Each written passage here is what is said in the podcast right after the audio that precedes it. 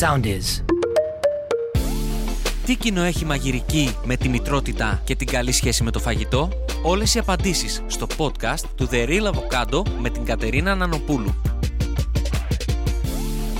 Χαίρετε, χαίρετε, χαίρετε, μικρά και μεγάλα μου αβοκάντο. Βρισκόμαστε στο στούντιο του Soundis για ένα ακόμα επεισόδιο The Real Avocado και όπως ήδη θα ξέρετε είμαι η Κατερίνα Νανοπούλου. Είπαμε, αυτό το podcast καταπιάνεται με πάρα πολλά θέματα. Θέματα διατροφής, ψυχολογίας, μητρότητας. Το σημερινό επεισόδιο όμως είναι κάπως μαγειρικό και θα το έλεγα και λίγο ψυχολογικό.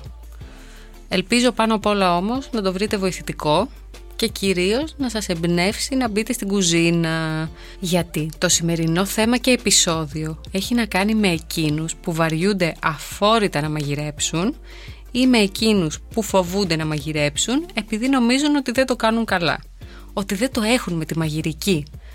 Θα ξεκινήσω λέγοντας από προσωπική εμπειρία ότι η μαγειρική όπως και όλα τα άλλα τα πράγματα είναι πιο πιθανό να την αγαπήσεις αν έρθεις σε επαφή από μικρή ηλικία. Με οποιοδήποτε τρόπο. Είτε για να δεις πως μαγειρεύεται ένα φαγητό, είτε να βοηθήσει την προετοιμασία, είτε να βοηθήσεις τα ψώνια. Μάλιστα, μειώνονται τρομερά οι πιθανότητες ένα παιδί να είναι picky eater, δηλαδή επιλεκτικός στη διατροφή του και στη σύντησή του, αν συμμετέχει με οποιοδήποτε τρόπο στην προετοιμασία του φαγητού. Και μάλιστα αυτή είναι και μια τακτική που χρησιμοποιείται ώστε τα παιδιά να είναι πιο δεκτικά να δοκιμάσουν ένα νέο φαγητό ή ένα νέο τρόφιμο, δηλαδή μέσω της προετοιμασίας του. Από το να πλύνει τα λαχανικά ή να τα διαλέξει στο σούπερ μάρκετ, μέχρι και σε πιο μεγάλη ηλικία να τα κόψει με ειδικά μαχαιράκια που υπάρχουν, να τα βάλει σε ένα μπολ και ούτω καθεξής. Η δική μου εμπειρία τώρα από τη μαγειρική από πολύ μικρή ηλικία ήταν τρομερά θετική και πιστεύω ότι σίγουρα έπαιξε και καθοριστικό ρόλο στο πώς αντιμετωπίζω τη μαγειρική και στην ενήλικη ζωή μου. Μαγειρεύαμε πάρα πολύ με τη μητέρα μου. Μου έβαζε έτσι μια καρεκλίτσα. Τότε δεν υπήρχαν αυτοί οι ειδικοί ωραιότατοι πύργοι εκμάθησης Μοντεσόρι που υπάρχουν τώρα. Και καθόμουν δίπλα της έτσι με μια καρεκλίτσα, δίπλα στο μίξερ. Έριχνα μέσα τα υλικά, ανακάτευα. Φτιάχναμε κουλουράκια, κέικ, μελομακάρονα. Μάλιστα την παράδοση με τα μελομακάρονα την έχουμε κρατήσει μέχρι και σήμερα. Και γενικά θυμάμαι να μπαίνω από πολύ μικρή μόνη μου στην κουζίνα Χαρακτηριστικά θυμάμαι όταν ήμουν Τετάρτη Δημοτικού, δεν είχα πάει σχολείο επειδή ήμουν λίγο άρρωστη, αλλά εντάξει, δεν ήμουν και χάλια. Και η μαμά μου ήταν στη δουλειά, οπότε επειδή βαριόμουν, δεν είχα τι να κάνω. Και τότε δεν είχαμε ίντερνετ και τέτοια και η τηλεόραση είχε λίγα προγράμματα. Οπότε άνοιξα ένα βιβλίο μαγειρικής με συνταγές και άρχισα να βλέπω τι θα μπορούσα να φτιάξω με τα υλικά που είχαμε στο σπίτι και έφτιαξα πατάτες γιαχνί. Ακόμα το θυμάμαι. Ούτε που το είχα ξαναφάει αυτό το φαγητό, ούτε νομίζω το έχουμε ξαναφτιάξει από τότε. Αυτό βρήκαμε τα υλικά που είχα έτσι εύκαιρα και δεν είχε και κρέατα τέτοια μέσα, δύσκολα πράγματα. Και το έφτιαξα. Και θυμάμαι ακόμα ότι είχε αρπάξει λίγο πάτο, αλλά ότι βγήκε μια χαρά το φαγητό. Και θυμάμαι ακόμα ότι η μητέρα μου έφαγε κιόλας όταν γύρισε από τη δουλειά. Δεν ξέρω αν το έκανε έτσι για να με δυσαρεστήσει. Ε, αλλά ήδη μετά από αυτό απογειώθηκα. Πέμπτη δημοτικού έφτιαχνα μόνη μου κέικ με τις συνταγές αυτές που είχε στο πλάι συσκευασία με το αλεύρι ε, και κάπως έτσι νομίζω επειδή έβλεπα τη μητέρα μου να μαγειρεύει, να είναι έτσι στην κουζίνα, κόλλησα το μικρόβιο και τελικά κατέληξα να είναι η μαγειρική και η ψυχοθεραπεία μου. Δηλαδή να είναι κάτι που με ηρεμεί και με χαλαρώνει και ταυτόχρονα κάτι έτσι πολύ δημιουργικό γιατί φτιάχνεις κάτι από το μηδέν. Μάλιστα, επειδή και στο σπίτι κάναμε έτσι πολλά τραπέζια και οικογενειακά και με φίλους και τα λοιπά, μου έμεινε και εμένα ως κάτι για να ευχαριστήσεις τους ανθρώπους, έτσι να τους δείξεις ε, την αγάπη σου ε, μέσα από το φαγητό και τα τραπέζια. Καταλαβαίνω όμως και το καταλαβαίνω απόλυτα ότι κάποιος μπορεί να μην το έμαθε αυτό από μικρός για το χύψη λόγο. Μπορεί και εκείνου η μητέρα ή οι γονείς ή τέλος πάντων στο σπίτι να μην μαγειρεύαν τόσο. Και να του φαίνονται έτσι λίγο περίεργα αυτά που λέω τώρα. Και η αλήθεια είναι ότι και εγώ, όταν μου λέει κάποιος ότι αγαπάει το τρέξιμο, το βρίσκω λίγο κάπως και σκέφτομαι, μα καλά, πώς είναι δυνατόν κάποιος να το απολαμβάνει μακριά από εμάς. Οπότε πιστεύω ότι έτσι νιώθουν και οι άλλοι όταν με ακούν να μιλάω για τη μαγειρική. Αλλά η διαφορά με τη μαγειρική και θεωρώ ότι είναι σημαντική πέρα από το ψυχολογικό κομμάτι, δηλαδή ότι για κάποιους μπορεί να λειτουργεί ψυχοθεραπευτικά και δημιουργικά, είναι ότι σου προσφέρει ένα πολύτιμο αγαθό που είναι η τροφή. Και όσο περνάει ο καιρός, καταλαβαίνουμε όλοι, θεωρώ, πόσο σημαντικό είναι να ξέρουμε τι είναι αυτό που τρώμε και πώς έχει φτάσει στο τραπέζι μας. Και ενώ εννοείται θα φάμε όλοι έξω, θα παραγγείλουμε στις διακοπές μας, ε, μέσα στην καθημερινότητά μας θέλουμε να πάμε έξω για φαγητό ή ακόμα να φάμε κάτι πρόχειρο κτλ. Νομίζω ότι έχουμε καταλάβει ότι το σπιτικό φαγητό είναι σημαντικό. Όχι μόνο για να ξέρουμε τι βάζουμε στο σώμα μας, που εντάξει το θεωρώ αρκετά σημαντικό, αλλά για να βοηθάμε και την τσέπη μας γιατί αν δεν σας πείθει το κομμάτι του οργανισμού ίσως σας πείσει το γεγονός ότι το να μαγειρεύεις το φαγητό σου είναι πάρα πολύ πιο φτηνό από το να το παραγγέλνεις και να τρως απ' έξω. Πώς θα ξέρεις άλλωστε τι είναι αυτό που τρως αν δεν το ετοιμάζεις μόνος σου, αν δεν επιλέγεις εσύ τα υλικά. Η γνώση είναι δύναμη και αυτό ισχύει και στην κουζίνα. Εμένα μου φαίνεται αδιανόητο δηλαδή να παίρνεις έτοιμα πράγματα που μπορείς να φτιάξεις μόνος σου και είναι πανεύκολα. Π.χ. μπιφτέκια. Ή δεν ξέρω αν θυμάστε στα 90s που υπήρχε αυτός ο έτοιμος πουρές πατάτας, μου φαινόταν αδιανόητο, προσωπικά εμένα δεν κρίνω, μου φαινόταν αδιανόητο πως κάποιος μπορεί να παίρνει αυτό το πράγμα, ενώ είναι πολύ απλό να βράσεις πατάτες και να τις βάλεις μετά στο γνωστό αυτό το αλεστήρι να τις πατήσεις, να προσθέσεις λίγο γάλα, λίγο βούτυρο και έτοιμος ο πουρές σου.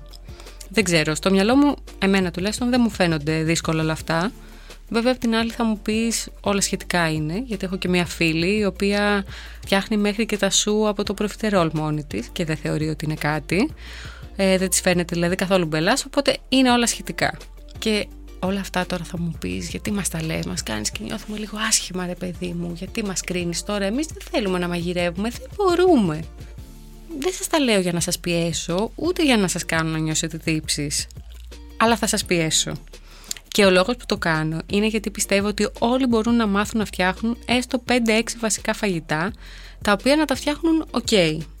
Γιατί έχω παρατηρήσει κιόλας μέσα από συζητήσεις γενικά και με φίλους, αλλά και γενικά στο Instagram που μιλάω με πολλούς από εσάς, ότι οι περισσότεροι που λένε ότι δεν το έχουν με τη μαγειρική, θεωρούν ότι η μαγειρική πρέπει να είναι σούπερ μπελαλίδικα φαγητά με τρομερά δύσκολες παρασκευές όπου απαιτείται ακρίβεια και λεπτομέρεια Α, και ότι θα φάνε πάρα πολύ χρόνο στην κουζίνα, τον οποίο δεν τον διαθέτουν και το σέβομαι απόλυτα γιατί ο χρόνος είναι πολύτιμος στις μέρες μας. Και προφανώς, θα σας πω σίγουρα υπάρχουν τέτοια φαγητά, αλλά δεν μιλάμε τώρα. Σε αυτό το επεισόδιο δεν θέλω να μιλήσουμε για να φτιάξετε beef wellington ή να ανοίγετε φύλλο για πίτα ή ακόμα να κάνετε μουσακά που σας τρομάζει μπεσαμέλ και έχει και τρελό μάθημα μετά. Σε αυτό το σημείο θέλω να ανοίξω παρένθεση. Να ξέρετε ότι έχω τρομερό τύπη για μπεσαμέλ που δεν πρόκειται να σας βολιάσει ποτέ. Δεν θα το πω εδώ, ποιος θέλει μπορεί να μου στείλει στο Instagram και θα το μοιραστώ μαζί του. Κλείνω την παρένθεση. Αλλά γενικά υπάρχουν τόσα φαγητά τα οποία είναι, είναι πολύ απλά και εύκολα και δεν απαιτούν ούτε τρομερές γνώσεις, ούτε ζυγίσματα, ούτε τίποτα τρομερό. Και για να μην μιλάω εντελώς θεωρητικά θα σας πω και μερικά παραδείγματα. Ένα ψάρι στο φούρνο το πετάς στο φούρνο και σε 25 λεπτά το έχεις έτοιμο. Θες να βάλεις τον μπρόκολο μαζί, μαζί με το ψάρι, μπορείς. Θες να το βράσεις, πόσο θα σου πάρει να βράσει ένα μπρόκολο. Όσο είναι το ψάρι μέσα, θα βράζει και το μπροκολάκι σου. Θες να βράσεις μια πατάτα, θες να ψήσεις πατάτα στο φούρνο μαζί με το ψάρι. Θες να φτιάξεις μακαρόνια, θες να φτιάξεις ένα κοτόπουλο ψητό, ένα λαδερό όπως είναι τα φασολάκια τα οποία μιλάμε είναι, άμα πάει κατεψυγμένα φασολάκια, είναι 25 λεπτά υπόθεση. Θες να φτιάξεις όσπρια, επίσης πανεύκολο. Δηλαδή όλα αυτά είναι εύκολα φαγητά τα οποία έχουν ελάχιστη προετοιμασία και είναι φαγητά τα οποία τα βάζεις στο φούρνο ή στην κατσαρόλα και τα ξεχνάς. Δηλαδή δεν χρειάζεται να είσαι από πάνω, να κατέβεις, ε, να το κοιτάς. Είναι γενικά φαγητά τα οποία πολύ δύσκολα θα πάνε λάθος. Γι' αυτό λέω ότι είναι καλό να έχουμε 5-6 φαγητά τα οποία τα φτιάχνουμε ενδιάμεσα. Παραγγείλτε. Ενδιάμεσα πάρτε κάτι απ' έξω, φάτε έξω αλλά να έχουμε 5-6 βασικά φαγητά τα οποία μπορούμε να τα φτιάξουμε. Νομίζω γενικά ότι όσοι λένε ότι δεν το έχουν με τη μαγειρική θεωρούν αυτομάτως ότι όλοι όσοι μαγειρεύουν δεν έχουν κάνει ποτέ πατάτα στην κουζίνα. Και γι' αυτό μπορεί να φταίμε οι food bloggers, αν μπορώ να με χαρακτηρίσω έτσι, και οι μάγειρες τέλος πάντων, γιατί δεν δείχνουν ποτέ πόσα πειράματα μπορεί να χρειάστηκαν για να φτιάξει ένα φαγητό που είναι πιο περίπλοκο. Εγώ για παράδειγμα έχω πετάξει διάφορα φαγητά τα οποία ήταν πειράματα θα έλεγα.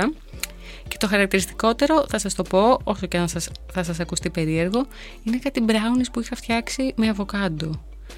τα οποία είχαν τόσο τρομερή υφή και λέω καλά τέλειο θα είναι αυτό που έφτιαξα τρώω μια δαγκωματιά και λέω παιδιά δεν τρώγεται αυτό το πράγμα δεν τρώγεται, τα πέταξα έτσι όπως ήταν.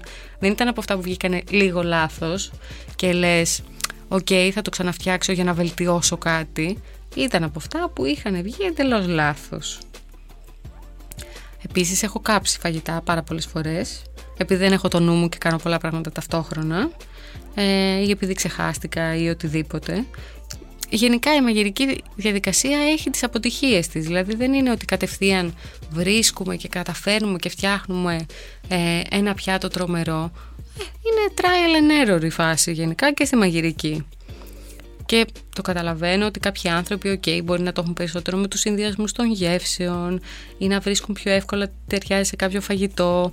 Αλλά ακόμα και αυτό έρχεται με τον καιρό και την εμπειρία και τις εργατοόρες που έχεις ουσιαστικά μέσα στην κουζίνα. Και επίσης δεν είναι και απαιτούμενο για να μαγειρεύει κάποιος στην κουζίνα και να έχει μέσα στην εβδομάδα κάποια πολύ basic φαγητά όπως αυτά που ανέφερα πριν. Με λίγα λόγια, εγώ αυτό πιστεύω και θα το πω, δώστε μια ευκαιρία στη μαγειρική και πιστεύω πραγματικά θα αποζημιωθείτε και εσείς και η τσέπη σας. Το λέω και το ξαναλέω, μπας και είναι αυτό το κίνητρο που θα σας βάλει στην κουζίνα. Και για να βοηθήσω ακόμα παραπάνω, θεωρώ ότι δύο είναι τα βασικά πράγματα που πρέπει να κοιτάξει κάποιος ο οποίος δεν έχει εμπειρία στην κουζίνα και θέλει να μάθει να μαγειρεύει κάποια πολύ basic φαγητά. Το νούμερο 1 είναι βρείτε βασικές συνταγές που δεν έχουν πολλές φανφάρες. Το οποίο ακούγεται πάρα πολύ απλό, αλλά ταυτόχρονα είναι και αρκετά δύσκολο. Είναι πολύ δύσκολο να βρεις στο ίντερνετ μία απλή και βασική συνταγή. Γιατί με τόση πληροφορία που υπάρχει και τόσες συνταγές που κυκλοφορούν εκεί έξω, πολλοί είναι οι μάγειρες οι οποίοι βάζουν ακόμα και σε βασικές συνταγές κάποιο έτσι τρομερό twist για να διαφοροποιηθούν. Οπότε καταλήγεις να θες να φτιάξεις έναν απλό αρακά και να διαβάσεις κάτι κουλά, δηλαδή να βλέπεις κάτι φινόκιο, σελινόριζες και λες «Α, το καλύτερα θα παραγγείλω, πού να τα φτιάχνω εγώ αυτά, τώρα δεν μπορώ». Οπότε υπάρχουν βασικές συνταγές εκεί έξω, ε, θέλουν λίγο παραπάνω ψάξιμο. Ο, μην ανοίξετε δηλαδή την πρώτη συνταγή και πείτε αυτή μου φαίνεται δύσκολη, θα την κάνω. Ψάξτε λίγο παραπάνω. Και η αλήθεια είναι ότι ακόμα και εγώ καμιά φορά, δηλαδή μου λένε κάποιοι «Α, δεν έχεις βάλει συνταγή για κοιμά». Και λέω «Ρε παιδιά, ο κοιμάς είναι πολύ απλός. Ε, Έχω, υπάρχουν 100 συνταγές εκεί έξω». Ναι, θέλουμε να μας δώσεις συνταγή για τον απλό αυτό κοιμά που φτιάχνεις εσύ. Και καμιά φορά λέω «Αχ, δεν αξίζει τον κόπο, ας πούμε, να το βάλω. Να βάλω κάτι λίγο πιο περίεργο». Λοιπόν, το δεύτερο είναι ότι αφού βρείτε τη συνταγή που θα βρείτε και θα ψάξετε, που θα είναι απλή έτσι και ωραία και θα σας αρέσει και θα τη διαβάσετε καλά και θα δείτε ότι μπορείτε να την ακολουθήσετε, ακολουθήστε τη κατά γράμμα. Μην αφαιρείτε ή μην βάζετε υλικά γιατί μπορεί να, η συνταγή να αλλάξει ή να χαλάσει και μετά θα αναρωτιέστε γιατί δεν σας πέτυχε.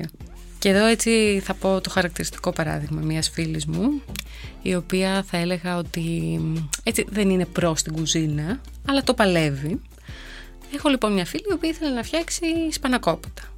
Απλή συνταγή μου λέτε. Δεν βρήκε όμως μια απλή συνταγή, γιατί εκεί που έψαχνε βρήκε μια συνταγή που ήταν λίγο πιο περίεργη. Με παίρνει λοιπόν αφού τη φτιάχνει τη συνταγή και μου λέει: Βγήκε πολύ υγρή η γέμιση, δεν ήταν ωραία. Της λέω: Βρε πουλάκι μου, ακολούθησες τη συνταγή κατά γράμμα. Αμέσω πονηρεύτηκα. Ναι, μου λέει κατά γράμμα. Είσαι σίγουρη; Ναι, είμαι απολύτως σίγουρη. Ωραία, λέω, για πες μου λίγο τα υλικά και τι έκανες. Οπότε αρχίζει να μου λέει τα υλικά, OK, okay, σπανάκι, το ένα το άλλο, έτοιμο φύλλο, μια χαρά, γιατί όχι. Και φτάνουμε στο σημείο για τη γέμιση της πίτας, όπου η συνταγή έλεγε να βάλεις τραχανά και γάλα. Επειδή το υποπτεύτηκα κατευθείαν, της λέω: Τραχανά έβαλες; Όχι, μου λέει, δεν έβαλα τραχανά γιατί δεν είχα. Αλλά έβαλε το γάλα. Έλα μου όμως που το γάλα υπήρχε στη συνταγή λόγω του τραχανά Οπότε εκείνη τι έκανε. Αφαίρεσε ένα υλικό το οποίο έκανε διαφορά, δηλαδή αυτά πήγαιναν μαζί, χεράκι χεράκι ο τραχανάς με το γάλα, και έβαλε μόνο το γάλα. Ε, λογικό είναι να μην σου βγει μετά, άμα δεν τα ακολουθείς κατά γράμμα. Λοιπόν, φιλάκια να δώσουμε στη φίλη μου τη Δήμητρα, αν με ακούς. Οπότε εκεί που θέλω να καταλήξω είναι ότι αν δεν έχετε ευχέρεια στην κουζίνα, δεν νιώθετε έτσι αυτή την αυτοπεποίθηση, μην κάνετε πειράματα στη συνταγή που έχετε αποφασίσει να ακολουθήσετε. Αφήστε το για όταν είστε πιο άνετοι. Ακολουθήστε την κατά γράμμα και είμαι πάρα πολύ σίγουρη ότι θα σας βγει. Δηλαδή, πραγματικά, αφήστε και τις αντικαταστάσεις. Μου στέλνουν καμιά φορά μηνύματα. Με τι να το αντικαταστήσω αυτό, με τι να αντικαταστήσω το άλλο. Εντάξει, προφανώς και ο καθένας που γράφει τις συνταγές δεν είναι ότι έχει δοκιμάσει όλα τα άλευρα που μπορεί να έχετε εσείς στο τουλάπι σας και μπορεί να σας πει σίγουρα. Ε, οπότε και εγώ αυτό που λέω πάντα είναι ότι μπορεί να πετύχει, μπορεί και όχι, δεν το έχω τεστάρει. Πραγματικά, αν το έχω τεστάρει, να σας πω, αν δεν το έχω τεστάρει, δεν, δεν, δεν μπορώ να είμαι σίγουρη γι' αυτό. Και μετά είναι πολλοί εκείνοι που λένε Α, δεν βγαίνει συνταγή, δεν κάνει το ένα, δεν κάνει το άλλο. Τέλος πάντων, αυτό είναι τώρα ε, ο προσωπικός πόνος και ο πόνος γενικά των food bloggers και όσων έχουν ένα food blog για αντικαταστάσεις. Αλλά αυτό είναι άλλο θέμα. Αυτά λοιπόν είχα να σας πω για τη μαγειρική. Ελπίζω αυτό το επεισόδιο να σας εμπνεύσει και να μπείτε στην κουζίνα περισσότερο ή τέλος πάντων να κάνετε την προσπάθεια να μαγειρεύετε εύκολα φαγητά. Δεν χρειάζεται όλοι να είναι super chef, ούτε η μαγειρική ενός βασικού επίπεδου είναι πια πυρηνική φυσική που δεν μπορείτε να το καταφέρετε. Εγώ πιστεύω σε εσάς και πιστεύω ότι θα το κάνετε. Και ακόμα και αν είναι κάτι που δεν σας είναι έτσι και τόσο ευχάριστο να το κάνετε, ε, μπορείτε να πείτε ότι το κάνετε για το καλό σας, για τον ίδιο λόγο που βάζουμε πλυντήριο ρούχων και απλώνουμε τα ρούχα, ενώ μπορεί να μην μας αρέσει, ε, και δεν τα δίνουμε έξω. Οπότε μπορείτε να το δείτε ως κάτι αντίστοιχο, το οποίο θα σας κάνει καλό και στο σώμα και στην ψυχολογία σας ίσως και σίγουρα στην τσέπη σας. Αυτά από εμένα. Τα λέμε στο επόμενο επεισόδιο. Μέχρι τότε μπορείτε να βρίσκετε τις πανεύκολες πραγματικά συνταγές μου στο bubblesandavocados.gr ή να με βρείτε στο Instagram γράφοντας bubbles κάτω παύλα κάτω. Ακολουθήστε μας στο Soundees, στο Spotify, στο Apple Podcasts και στο Google Podcasts.